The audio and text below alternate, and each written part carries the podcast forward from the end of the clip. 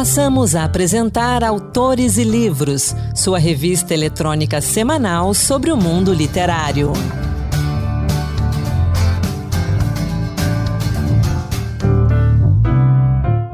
Olá pessoal, sou Anderson Mendanha e a partir de agora, Autores e Livros. Hoje teremos romance histórico, muitos lançamentos e, é claro, poesia. Vamos juntos! A gente começa o programa falando da escritora Nélida Pinhon, falecida no último dia 17. Além de grande nome da literatura brasileira e mundial, ela foi a primeira mulher a presidir a ABL, Academia Brasileira de Letras, e a primeira à frente de uma academia literária em todo o mundo. Autora de cerca de 25 obras, entre romances, memórias, livros de contos, de crônicas e de ensaios, ela foi traduzida em inúmeros países e recebeu mais de 40 prêmios ao longo de mais de 70 anos dedicados à literatura, entre eles o Prêmio Jabuti, o mais tradicional reconhecimento literário do Brasil, e o espanhol Prêmio Príncipe de Astúrias das Letras em 2005. E o Autores e Livros prestou sua homenagem a Nélida Pinhon com a última edição do nosso podcast, Autores e Livros Dose Extra, já disponível nas principais plataformas de podcast e também no site da Rádio Senado. Nesse programa, a gente fala um pouco da carreira de Nélida Pinhon e de cinco dos seus livros mais marcantes. A gente traz também a entrevista que a escritora concedeu ao jornalista Maurício Melo Júnior, apresentador do programa Leituras da TV Senado, em 2020, no qual ela falou sobre o livro Uma Furtiva Lágrima.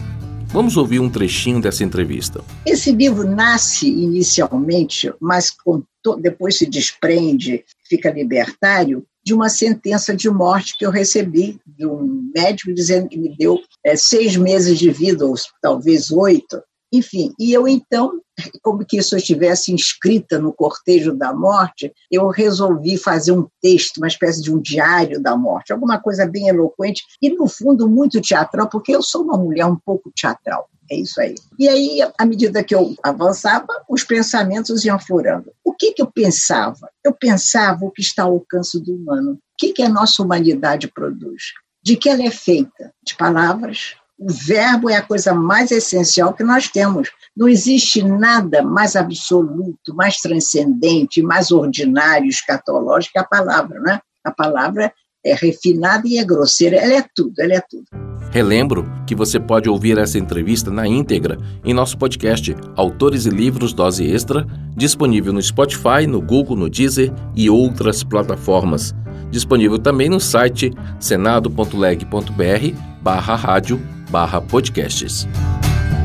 Agora, a gente destaca o mais recente livro de R. Colline, Entre Chamas Sob a Água, um romance histórico que retrata a fragilidade humana na sangrenta Guerra de Canudos, em uma terra banhada em sangue e desesperança, onde a dignidade é arrancada e a humanidade se esvai. Eu deixo o próprio Colline falar da trama e de como nasceu esse livro. Olá, Anderson Mendanha. É muito bom estar aqui com você no Autores e Livros para comentar o meu trabalho Entre as Chamas Sob as Águas.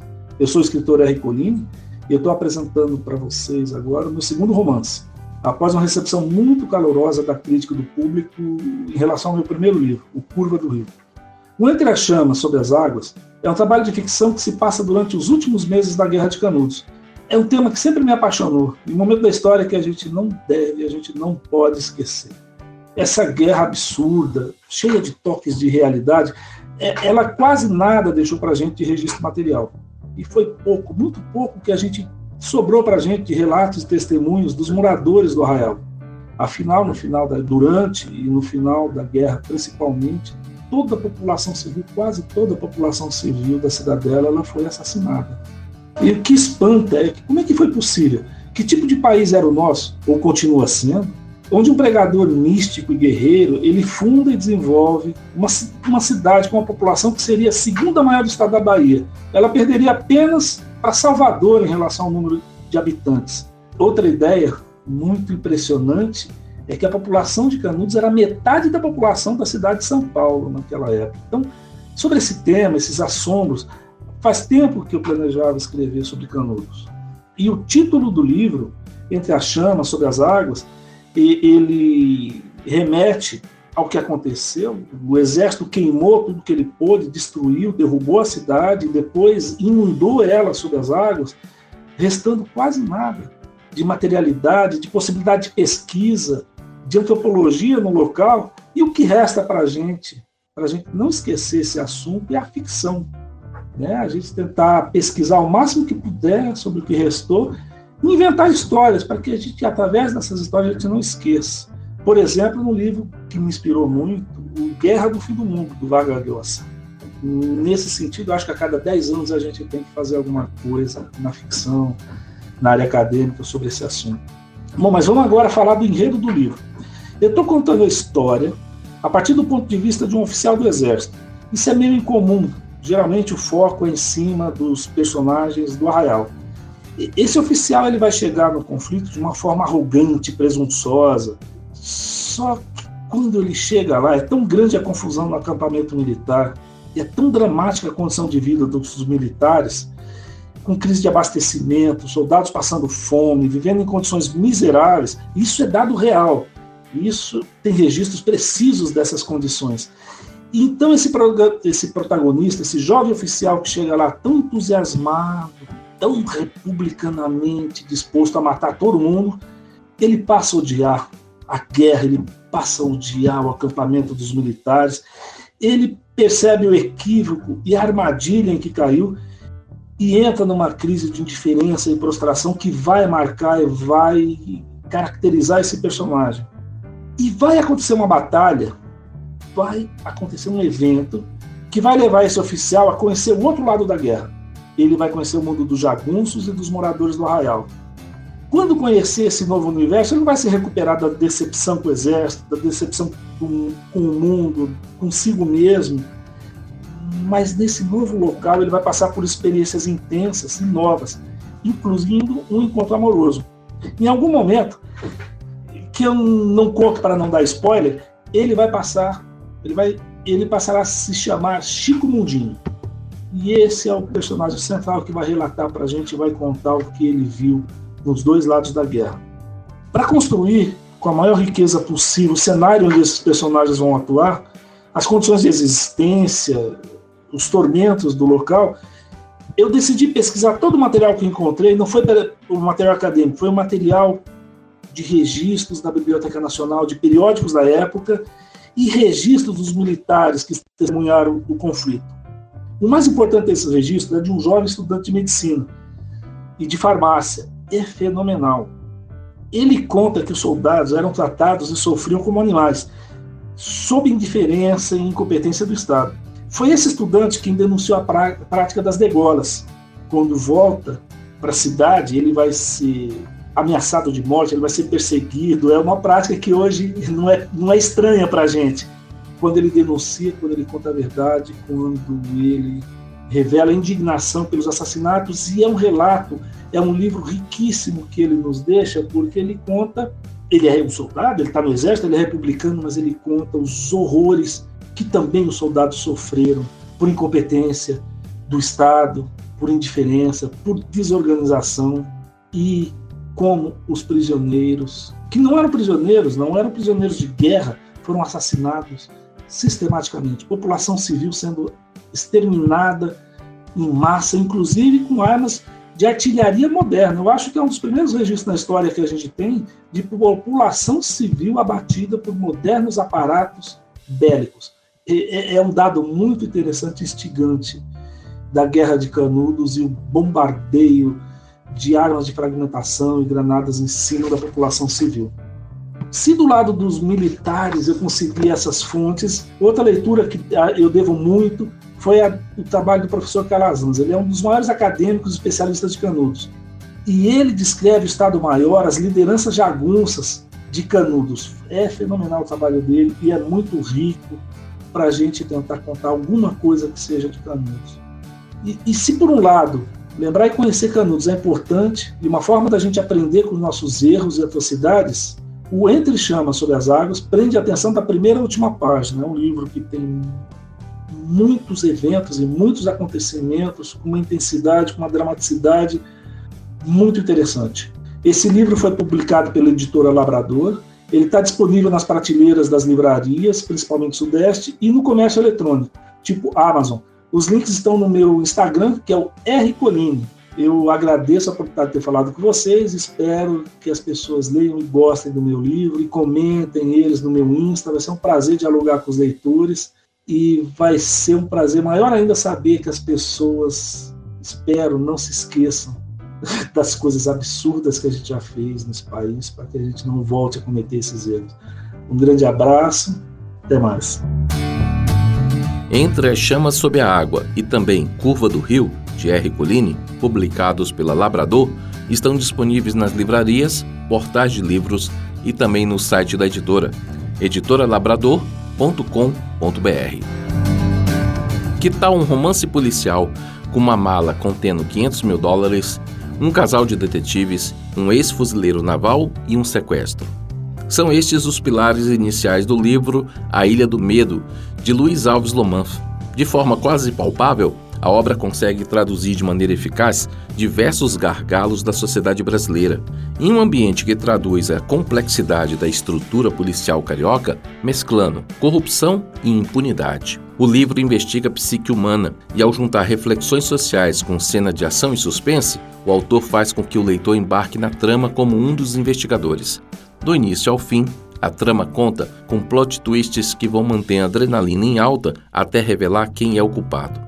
A Ilha do Medo, de Luiz Alves Nomanf, custa R$ 62,00 e está à venda na Livraria Atlântico, www.livrariaatlântico.com.br.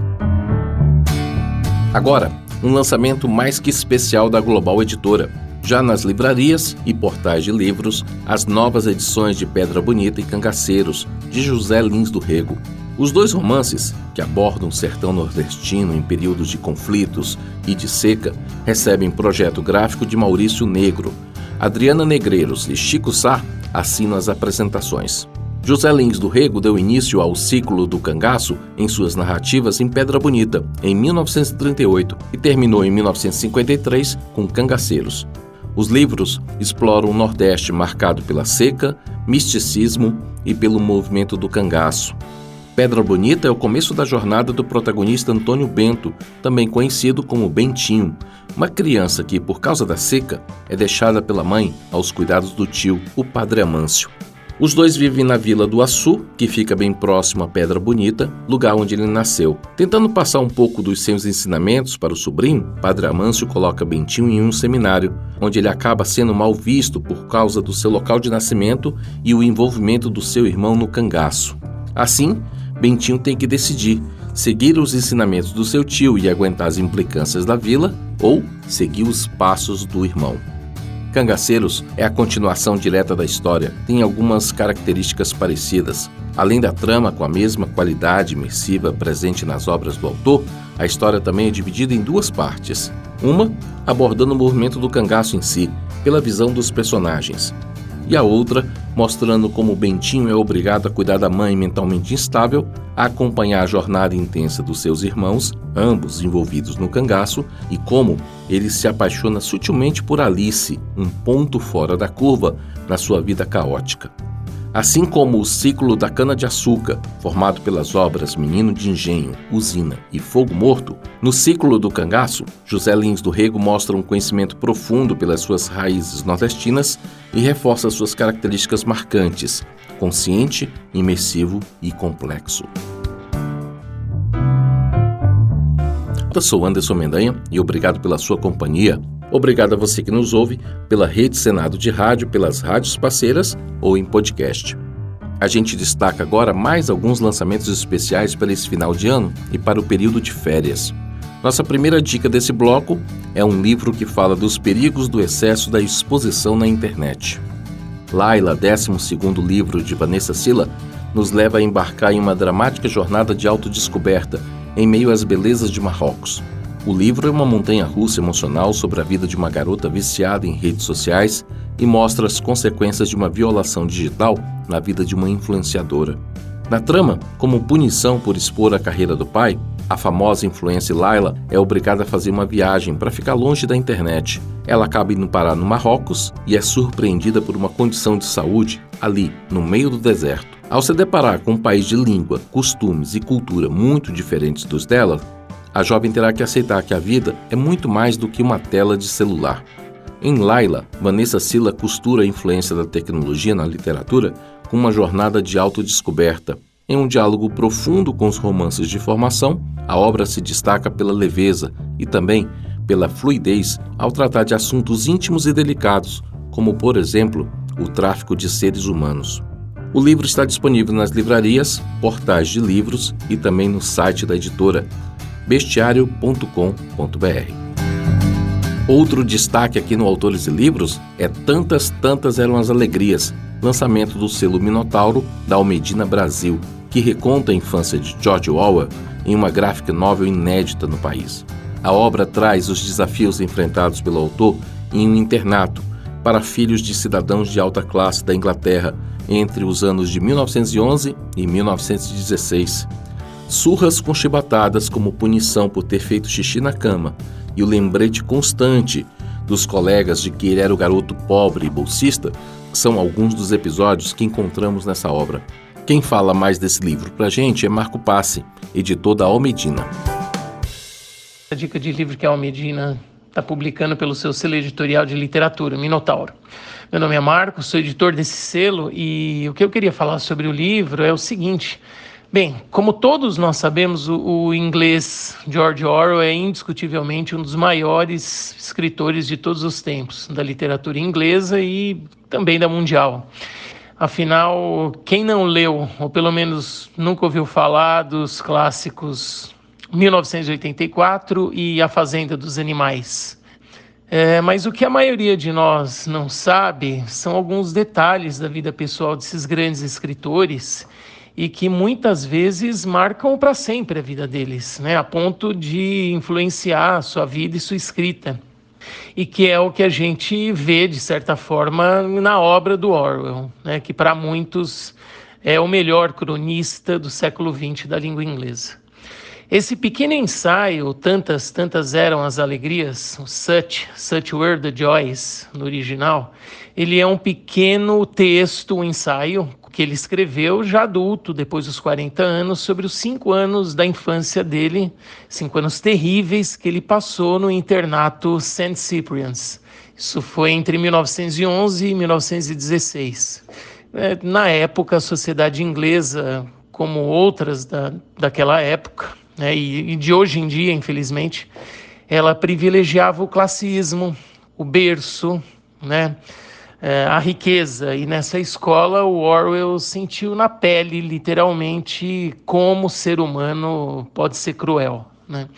O livro começa com o terror que ele sente da punição que ele vai sofrer quando ele acorda um dia no internato e viu que havia urinado na cama. É, a punição que ele sofreu não foi pequena.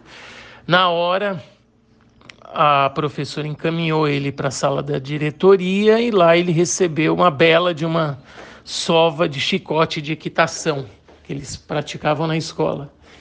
Então, o que, qual a importância desse livro que a gente está publicando? Na, na verdade, um, uma graphic novel, né, adaptada desse texto que ele escreveu, é o autoritarismo, como a gente vê nos clássicos livro de, livros dele. Né? O autoritarismo que sempre está presente, sempre esteve, sempre vai estar presente na sociedade. Né? Sempre o poder emanando de alguns é, sobre os fracos, sobre os oprimidos, e que isso faz parte do ser humano, faz parte da história.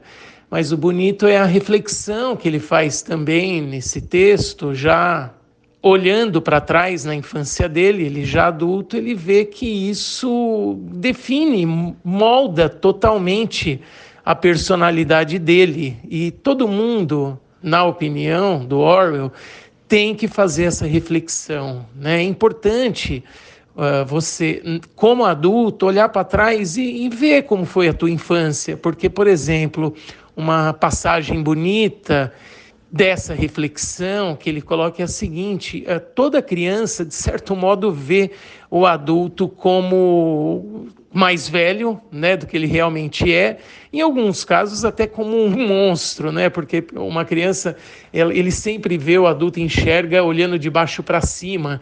Isso no quadrinho ficou bem interessante essa visão, essa explicação, né? Então, qual a importância para resumir aqui dessa obra nos dias atuais? que é sempre importante a gente não ser totalitário, não ser autoritário, é, entender sim que o mundo da criança não é o mundo do adulto, né? e a gente tem que procurar compreender isso. Né? Isso, nas palavras dele, fica evidenciado de uma forma muito importante né? e bem clara, como é o texto do Orwell.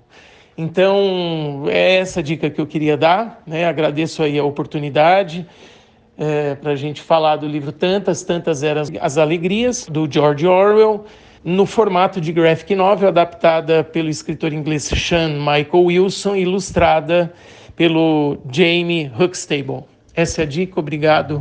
Tantas, tantas eram as alegrias pode ser encontrado facilmente nas livrarias e portais de livros tanto na versão impressa quanto na digital. Que tal participar de um clube de leitura? A partir de 2023, a editora Moinhos inicia o seu clube de leitura. Todos os meses, a editora vai ler um dos livros do seu catálogo, que pode ser romance, contos ou não ficção. O primeiro encontro está marcado para o dia 25 de janeiro, às 7 da noite, e a obra discutida será Sacrifícios Humanos, livro de contos de Maria Fernanda Ampoeiro, mesma autora de Rainha de Galos. Mais detalhes sobre esse clube do livro você encontra no Instagram da editora, arroba Editora Moinhos. E chegou o momento da poesia. No Encantos de Versos de hoje, Marluce Ribeiro nos traz a poesia de três autoras potiguares. Encantos de Versos Poemas que tocam. Olá, em homenagem à capital do Rio Grande do Norte, Natal, que no dia 25 de dezembro completa 423 anos de fundação, o Encantos traz para você versos de poetisas potiguares. Começamos com Alta de Souza, que viveu de 1876 a 1901 e pertenceu à segunda geração romântica. Natural de Macaíba, Rio Grande do Norte, publicou uma única obra, Horto, no ano de 1900 dele, selecionei para você Renascimento, poema dedicado a Olegária Siqueira. Manhã de rosas, lá no etéreo manto, o sol derrama lúcidos fulgores, e eu vou cantando pela estrada, enquanto riem crianças e desabrocham flores. Quero viver, há quanto tempo, quanto! Não venho ouvir na selva os trovadores. Quero sentir este consolo santo de quem, voltando à vida, esquece as dores. Ouves, minha alma? Que prazer nos ninhos! Como é suave a voz dos passarinhos neste tranquilo e plácido deserto. Ah, entre os risos da natura em festa, entoa o hino da alegria honesta, canto o teu deum, meu coração liberto. Nascida na cidade de Angicos, nossa segunda homenageada, Carmen Vasconcelos, é radicada em Natal Considerada um dos principais nomes da literatura brasileira, explora temas diversos, extraídos sobretudo de suas vivências, envolvendo metapoesia, memórias e outros modelos de construção poética. Estreou no ano 2000 com o livro Chuva Ácida. Em 2002 foi a vez de Destempo. Em 2010 lançou Caos no Corpo, de onde extraí Linhas e Vãos. Minha pequena amiga cresceu, tornou-se esposa e mãe com açúcar e radiância. Entre o destino e a arte há um vão. Observe como entre as linhas, mesmo as da mão. A minha pequena amiga me escreve linhas e vãos em papel com adereço. Amuleço. Do mar que habito eu invento a seca praça da Sé, onde mora sua casa. Lá, o amor é porto para nenhuma nau. A minha pequena amiga não navega, tem os pés no chão e um automóvel. Nossa terceira homenageada nasceu em Natal, em 1962, e é autora de várias obras poéticas: Rito, Poço, Festim, Mosaico, Esperado Ouro, Lábios Espelhos, Habitar Teu Nome, A Mesma Fome e Jorro. Estamos falando de Marise Castro, que compôs Cortejo, poema publicado em Lábios Espelhos de 2009.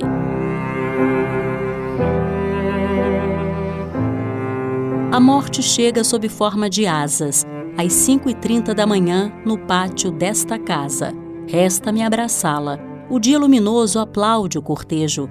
Eu e ela, sombrias e felizes, aceitamos nosso destino sépia, secreto, inadiável. Eu e ela, mães dos nossos ninhos, revelamo-nos, dois antigos e livres pássaros, sozinhos.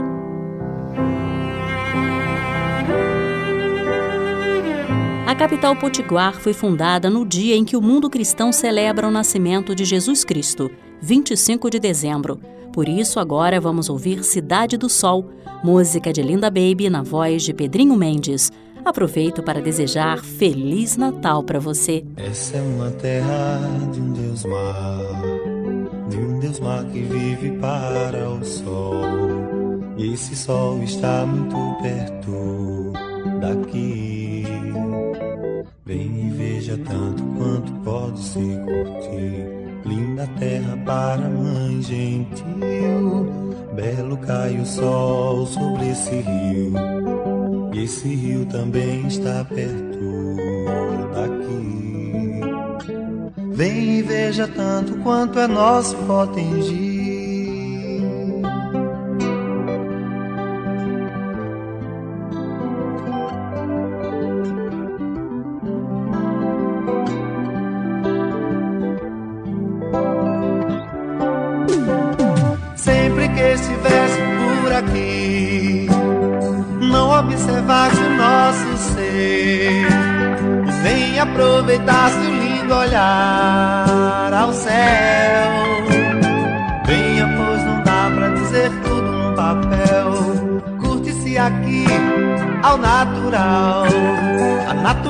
Espalha o nosso chão. Estou cantando a terra que é o meu viver. E acontece que estou cansando de dizer que aqui não tem avenida. E o Autores e Livros vai ficando por aqui. Na semana que vem, a gente vai falar dos mais recentes lançamentos da Livraria do Senado. E não deixe de acompanhar outras dicas de leitura, lançamentos e notícias do mundo editorial no Instagram. Use a hashtag Dicas Autores e Livros. O programa de hoje contou com a apresentação de Anderson Mendanha, produção de Ana Beatriz Santos e Kelly Torres e trabalhos técnicos de Cris Melo e Josevaldo Souza. Até a próxima, boa leitura e Feliz Natal! Acabamos de apresentar Autores e Livros, sua revista eletrônica sobre o mundo literário.